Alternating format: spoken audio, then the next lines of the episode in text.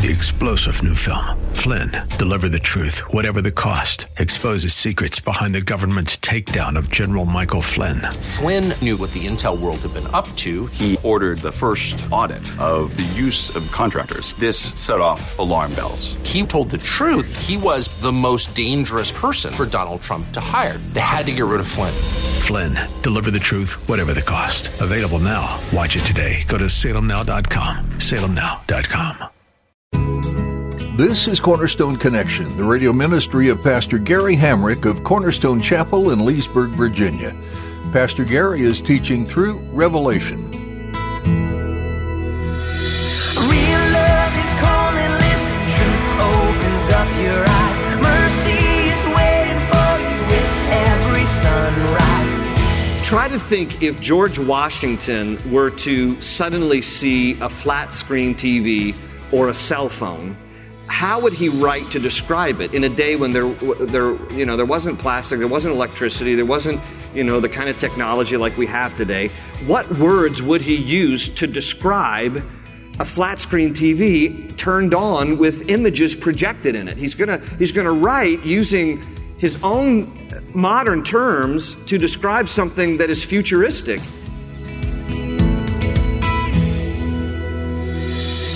When John witnessed the vision we find recorded in the book of Revelation, he didn't know when these events would happen. Believers in the early church believed and lived as though it could happen at any time. But as we know, many of the things described still haven't happened yet. As Pastor Gary will point out in today's message, many of the images John may have seen contained technology and places that John was unfamiliar with and didn't have the exact terms that we recognize today.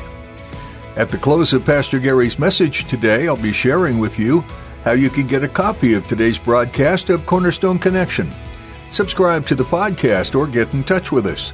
But for now, let's join Pastor Gary in the book of Revelation, chapter 1, with today's edition of Cornerstone Connection when he's talking about, you know, the Antichrist, he's really probably referring to Nero or, or Domitian or somebody in the Roman Empire, you know, and, and he's using these symbolic, vague terms, but it has to do with his own day. That's the preterist view. I, I don't agree with it, but that is just one way that people interpret it. But then there's this other historical angle to it, and it's what we'll just simply call the, the symbolic view. And, and that is a panoramic, a panoramic interpretation of the church's historical struggle against the world system from the first century through modern times. And it predicts the future of the church age, but not of end time events. In other words, people would say, well, it is a book that looks forward, but it looks forward to the time of the church age, which is everything after Jesus ascended into heaven. But it doesn't really predict future events. It just is historical in terms of the church age. So the way we're going to interpret this, again, you're, you're free to interpret it allegorically or, or historically. You're, you know, you're welcome to be wrong if you want to. But, uh, but, but we're gonna, I say that in jest because there's a lot of great minds that are gonna look at Revelation very differently. But we're gonna be looking at it as a literal writing with futuristic or prophetic elements throughout it. In other words, the events beginning in chapter 4, okay, in chapter 4, are futuristic, related to the time directly preceding and including Jesus' return.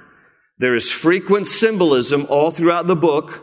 We recognize that, but events will be fulfilled in a literal way. So a lot of people, you know, want to look at the book of Revelation and think, well, it's just all symbolic and, and it's just, you know, it, it, it has, you know, allegorical meaning. It, it should be seen as a literal book. It should be understood in terms of its, its literal meaning. It's just sometimes difficult to dig out what is the literal meaning, and I'll explain why in, in a little bit. If you look here at chapter 1, verse 19 with me, I'm just going to, we will come back and go verse by verse, but um, I don't know how much we'll do that tonight, but I do want to, again, just kind of lay out the foundation. If you look at chapter 1, verse 19, what we have given to us is an actual outline of the entire book of Revelation in verse 19 of chapter 1. And it says this. This is Jesus speaking. If you have a Bible with red letters, you'll notice this is Jesus speaking. Verse 19. Write, he's telling John, write the things which you have seen and the things which are and the things which will take place after this. Okay, so that is an outline for the entire book of Revelation. He says to John, I want you to write about the things that you have seen. That's, that's chapter one. That has to do with the appearance of Jesus. He's going to see uh, Jesus and he's going to write about this majestic appearance of our Lord. That's chapter one. And then Jesus says, I want you to also write the things which are. And John was living at a time that we uh, call now the church age. I'll explain more in a moment. That's going to be chapters two and three because Jesus is going to dictate seven letters to seven different churches, which were literal churches, but they also represent something in terms of the timeline of the church age, which we will break down when we get into chapters two and three. And then also, there in, in 119, Jesus says, I want you to write about things which will take place after this. So after the church age comes future things. That's chapters 4 through the end of the book, 4 through 22. Now, I'm gonna, I'm gonna walk back here to, to, to the back screen because I want to actually present to you the entire timeline of the book of Revelation. If you're not already overwhelmed, take a look at this, okay? But I want to break it down. I just want to walk through it with you so that you, you realize this is not, this is not to be seen as something overly complicated. So I'm going to back it up and we're going to go first and look just at the beginning of this timeline, which has to do with Jesus' resurrection. So he dies on a cross. He rises from the dead. And then we just read it in Acts chapter 1, 40 days he appears on earth and then he ascends into heaven. All right, that's Acts 1, ascends into heaven. The angels comforted the apostles, saying, He's coming again. Don't worry. Yeah, you know, don't be troubled. He's going to come again. All right. Since Jesus rose from the dead and ascended back into heaven, it now launched the church age. That's going to be Revelation 1 through 3. The church age is where we are right now. We are living in the church age. It is the time period in which the Lord has gone back into heaven. He has handed, if you will, kind of the baton of ministry to us as believers. And we are entrusted with the most sacred privilege of sharing the good news of who Jesus is so that as many people as possible might come to faith in Christ and might be able to join in the hope that we have when we talk about these things related to Jesus' second coming. But we're living now in the church age. Now, on the, on the timeline, I, I've got dotted lines there because we don't know how long the church age is going to last. All we know is we're living in it now. You know, I don't know if the church age is going to last another year, five years, a hundred years, but the thing that will end the church age is the rapture of the church. The Bible says that there will be a generation that never experiences death. There will be a generation of believers who will be snatched from the earth and taken up to be with the Lord in the air. Now, when we talk about the second coming of Christ, everybody needs to understand this, and there's a lot of confusion about the second coming of Christ. So let me try to make this clear. The second coming of Christ is really in two phases. The first phase is when he only comes in the clouds in the air. And he then sounds a trumpet call the Bible tells us. And it tells us then that the dead in Christ is First Thessalonians chapter 4. The dead in Christ will rise first. Now wait a minute. Their spirits are already in heaven, but they get a glorified body. That's why the dead rise first, okay? To be joined with their spirits in heaven so that now they have a glorified body just like Jesus. The dead in Christ will rise first, and then we who are alive and remain on earth at the time that the trumpet call sounds will be caught up together with them to meet the Lord in the air, and so we shall be with the Lord forever. How many are looking forward to that day? Right? Amen? Now, what Paul tells us in his letter to Corinthians, he says, You will not all sleep. In other words, you will not all experience death, but you will be changed in the twinkling of an eye. So, for those who are snatched up, so let's just say that you know, tonight there's this trumpet call of God, all right? And if you're a believer in Jesus, you're going to be physically taken up from the earth. You won't experience death. And you get a glorified body on the way up. Okay? You won't go through, you know, nobody's going to have a funeral for you. You have to pick out a casket and be painted up. You're going to just be able to be lifted up instead of painted up. I'd rather have that, right? Okay. And so that word to be seized, to be snatched, in the Greek, in the New Testament, is harpazo, but in the Latin Vulgate, which was the Latin translation of the New Testament, of the, of the whole Bible, it's harpazo. Uh, um, uh, sorry, it's raptus, and raptus is where we get our English word rapture. So some people say, well, the word rapture doesn't appear anywhere in the Bible. That is true, but in its Latin original language, it, it does. That's what 1 Thessalonians 4 means, to be caught up, to be seized, to be snatched, raptus, to be raptured. And so that's the end of the church age. When Jesus comes again in the clouds, that's part one of his second coming, to take his bride, that's what the church is referred to, the bride, out of the earth. He's going to rescue us. You're going to see my bent in terms of when the rapture occurs, okay? He's going to rescue us, because I believe this is the preponderance of Scripture, before the tribulation period. So the rapture of the church is Revelation chapter 4 and 5. But what follows that is seven years of tribulation on earth. So Christians have been taken and are kept safe in heaven and from the balcony, I don't know how much we're going to be able to see or how much the Lord is going to protect us from seeing it. Um, I'm not one of these people who believes, you know, you know, our beloved, you know, grandpa who, who, who knew Christ is up in heaven looking down on us now. No, he's not. No, he's not. You're in the presence of Jesus. That's where you're focused. You're not look, and plus, think about it. In heaven, there's no more crying, no more pain, no more tears. If grandpa's looking down to see what's going on here, grandpa's going to be crying. And so there's no more tears. And so I don't, I don't believe that people in heaven know necessarily what's going on on earth. The bride is going to be kept safe in heaven with the Lord. But let's, let me tell you what's going to be going on on earth. It's Revelation chapter 6 through 18. It's going to be cataclysmic events.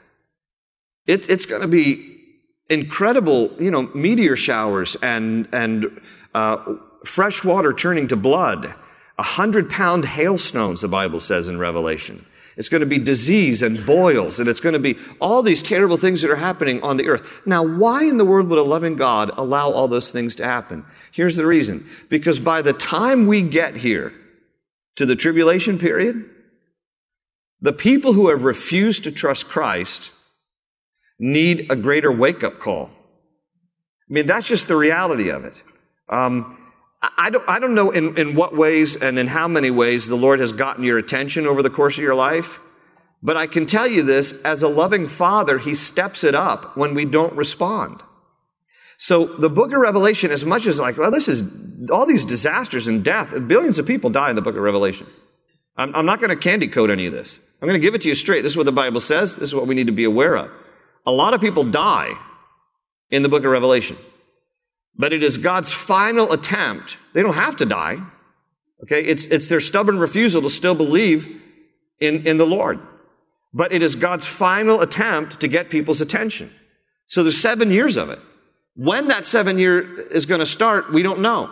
So at any time, Jesus could sound the trumpet, we get caught up, and then the tribulation period happens. Now, by the way, there's nothing in the Bible that says that as soon as the church is raptured, then tribulation starts. The church might get raptured and the tribulation not start for 20 more years. I mean, there's no, there's no timeline that says as soon as the church is out, then horrible things begin to happen on the earth. Horrible things happen on the earth, but it doesn't say in relation to the, to the rapture when exactly that happens. But seven years of tribulation, and then following that, Revelation chapter 19 is Jesus' second coming. Now, this is, this is part two of his second coming. Part one was just in the clouds to, to gather his bride. Part two, his second coming is to the earth.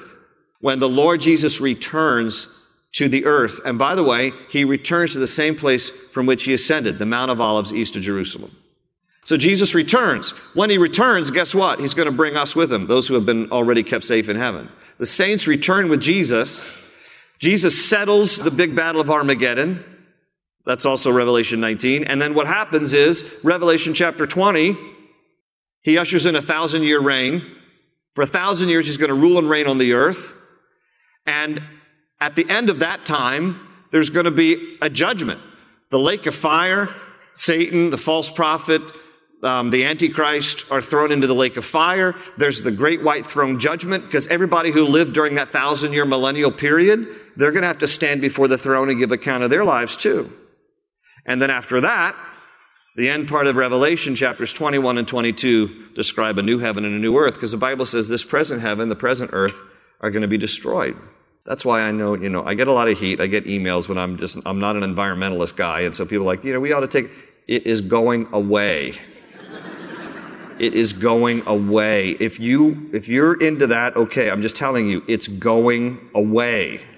And he's got a new heaven and a new earth. And so, uh, let's not deify it. But anyway, this is the breakdown of the book of Revelation. Now, a couple of cautions for you note takers. Number one, everything does not necessarily mean something.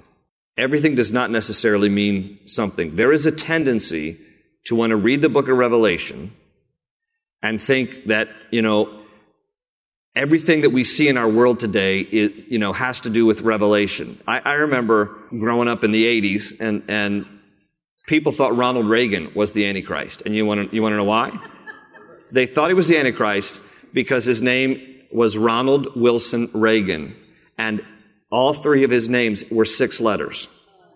And so they thought he's 666. This, he's the Antichrist. I'm not making this up. And, and some of you are old enough to remember too when the little, what is it called, the hologram or whatever came out on our credit cards. And there were Christians who were like, it's the mark of the beast. I'm not using a credit card. I'm not using it. It's the mark of the beast. Mark of the beast. And we can't be taking this.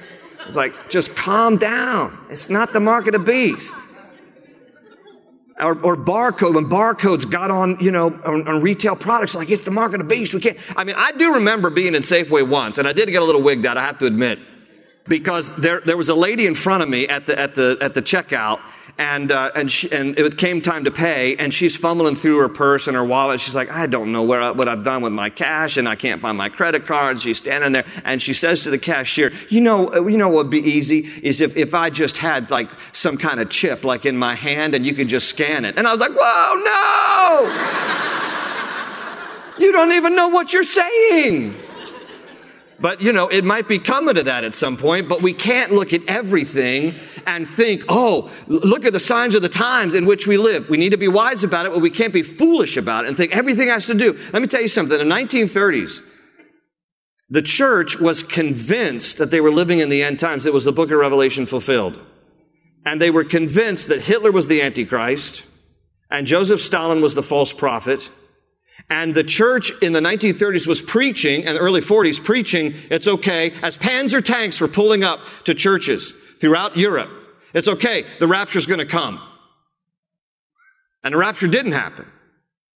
10,000 pastors were killed during World War II, like Dietrich Bonhoeffer, for refusing to bow to Nazi Germany. 10,000 pastors. And you know what happened? The church became disillusioned. Why didn't Jesus come again? Why didn't he take us? You know, Hitler has to be the Antichrist. And, and if it's not Joseph Stalin, it's Benito Mussolini. He's the false prophet. And, and, and why didn't he rescue us? And people became disillusioned in their faith.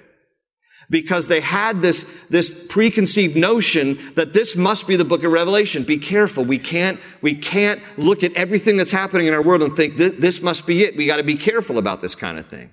We can't be so convinced in our minds. But we're going to get a taste of it and we're going to think this, we're going to see everything to be, it's not everything. Everything doesn't mean everything. Remember a few years ago, several years ago actually, the kids were young and still living at home. And I don't remember which kid was in the back seat and which kid was in the front seat with me, but we were going through uh, McDonald's. Praise God for McDonald's. Anyway, we were going through McDonald's and it was like the harvest season and they had the, the special pumpkin milkshakes. And so all I wanted was, the, was a pumpkin milkshake. Kids didn't want anything. So, okay, I'm just going to get it. Let's just go through the drive-through real quick. Ordered a pumpkin milkshake, paid for the pumpkin milkshake, took it, and, I, and as I'm driving away, I start sipping on them. This is incredible. Man, they put out a good pumpkin milkshake. And the kids are like, let's try, let me try, let me try. And it was back in the day that I'm like, ah, I don't really care about germs as much as I do now. And so, you know, I shared it with whoever was sitting next to me, one of my other kids, and, and they're like, wow, this is really good. This is, this is delicious. Pumpkin, this is wonderful. And then whoever was in the back, we were passing it around. We're family. And so then in the back, whoever the kid was in the back took it and, and took a sip of it and said, guys, this is chocolate. And I'm like, no, it's not. It's pumpkin. I tasted it. And the kid next to me like, yeah, we tasted it. It's pumpkin. I'm like, give me that. And I looked at it was chocolate. They had given me the wrong one. It was chocolate. But in my mind, I was already convinced it's pumpkin. It's pumpkin. And when we can do that, when we look at the book of Revelation, we're going to look at events in our world and we're going to go, it's pumpkin. It's like, no, it's actually chocolate. So we need to calm down and realize that not everything necessarily means everything. These are birth pains, the stuff that is happening. These are birth pains. The other thing we need to realize is number two, John is going to use limited language to describe distant events. You know, try to think if George Washington were to suddenly see a flat screen TV or a cell phone how would he write to describe it in a day when there, there, you know, there wasn't plastic, there wasn't electricity, there wasn't, you know, the kind of technology like we have today? What words would he use to describe a flat screen TV turned on with images projected in it? He's gonna, he's gonna write using his own modern terms to describe something that is futuristic. And, and it is, so when we read Revelation, we have to bear that in mind. John is going to be writing, it, it looked like, uh, it sounded like, um, you know, he's, he's going to say, I heard 27 times in the book of Revelation. He's going to say, I saw 36 times. He's going to say, I looked 12 times. His senses are bombarded by all these visions and the sounds uh, of, of all of that's happening in the world. And he's going to write in his day, first century, describing things that are many centuries down the road. So that's why it looks mystical. That's why he describes things that that we look at and we read and we're like, what, what is this all about? Because he's using limited language to describe future events. And the last thing, the third thing that I want us to understand as we go forward to, to study this book together, he writes with a circular view of events. He writes with a circular view of events. Westerners, you know, particularly Americans, Westerners, think in monochronic time. In other words, we are sequential people. Um, typically, Westerners learn, give me one, two, three. You know, just, just spell it out for me. So we like to interpret things monochronically, sequentially. But Middle Eastern people and uh, typically, Middle Easterners and even African cultures, they think polychronically. They think uh, big picture. They think um, circularly. And so sometimes as we read the book of Revelation, it's almost like John, the best way I can describe it is that John is standing in a circular room, okay, all the doors have been shut, and on, and on the wall, all around him, are, are flat screen TVs with di- projecting different images. And he's gonna, and he's sometimes just so bombarded in his senses that he's just writing as he sees at all these different things happening in the room around him. So a lot of revelation is chronological, but some is not. It's circular. He's, it's like, you know, going into like an art gallery and standing there in the room and just looking all around you at, at, all these different images. And so he's writing differently because he's not a Westerner. So we have to put ourselves in an Eastern mindset as we read through the book of Revelation. I think it'll help us uh, to understand it better and not, not think so sequentially as, as we always do. The takeaway tonight, okay? I know that was, again, that's a lot of information, um, uh, but the takeaway tonight is just basically for us to understand this. This is just the reality of our world. The world is, is bad. And it's going to get worse. And it's going to get even worse. And it's going to get even worse than that. And then Jesus will come again. And he's going to take us home to be with him. And so Jesus is Lord of all He's in charge of all, and He's coming again.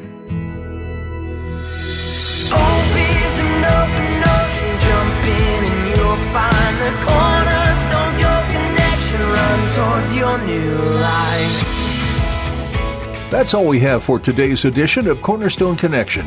If you'd like to listen to this edition in Revelation again, or if you'd like to explore other messages from Pastor Gary through his Bible teachings, just visit our website cornerstoneconnection.cc. Or you can download our mobile app to stay connected to the truth of God's Word everywhere you go.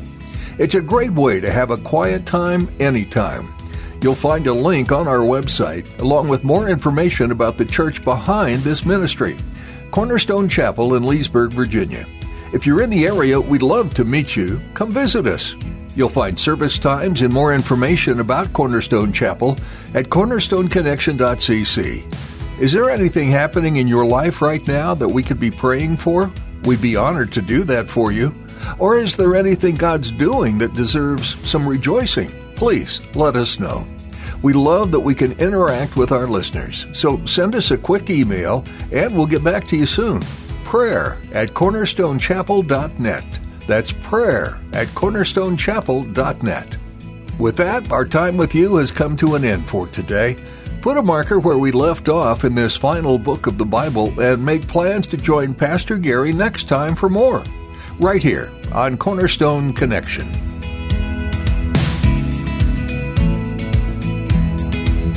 They say you're a wandering soul. That you've got no place to go.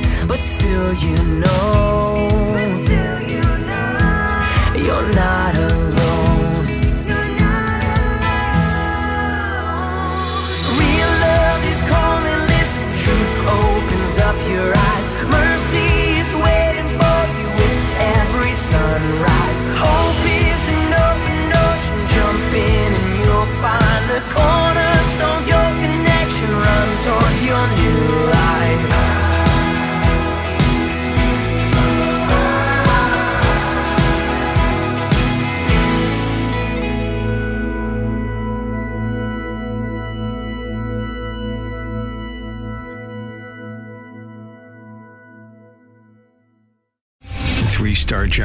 Michael J. Flynn, head of the Pentagon Intelligence Agency, knew all the government's dirty secrets. He was one of the most respected generals in the military. Flynn knew what the intel world had been up to. He understood its funding. He ordered the first audit of the use of contractors. This set off alarm bells. The explosive new documentary, Flynn, Deliver the Truth, Whatever the Cost, uncovers the facts behind this scandal. Flynn told the truth. He was the most dangerous person for Donald Trump to hire. I find out the worst enemy that I'm going to face in my life is right here in America. They took my assessment and they wanted me to change it. And I was like, I'm not changing it. They had to get rid of Flynn. With in depth interviews, archival footage, and never before seen personal records of the man behind the headlines. I just felt like I was drowning. Flynn, Deliver the Truth, Whatever the Cost. Available now. Watch it today. Go to salemnow.com. Salemnow.com.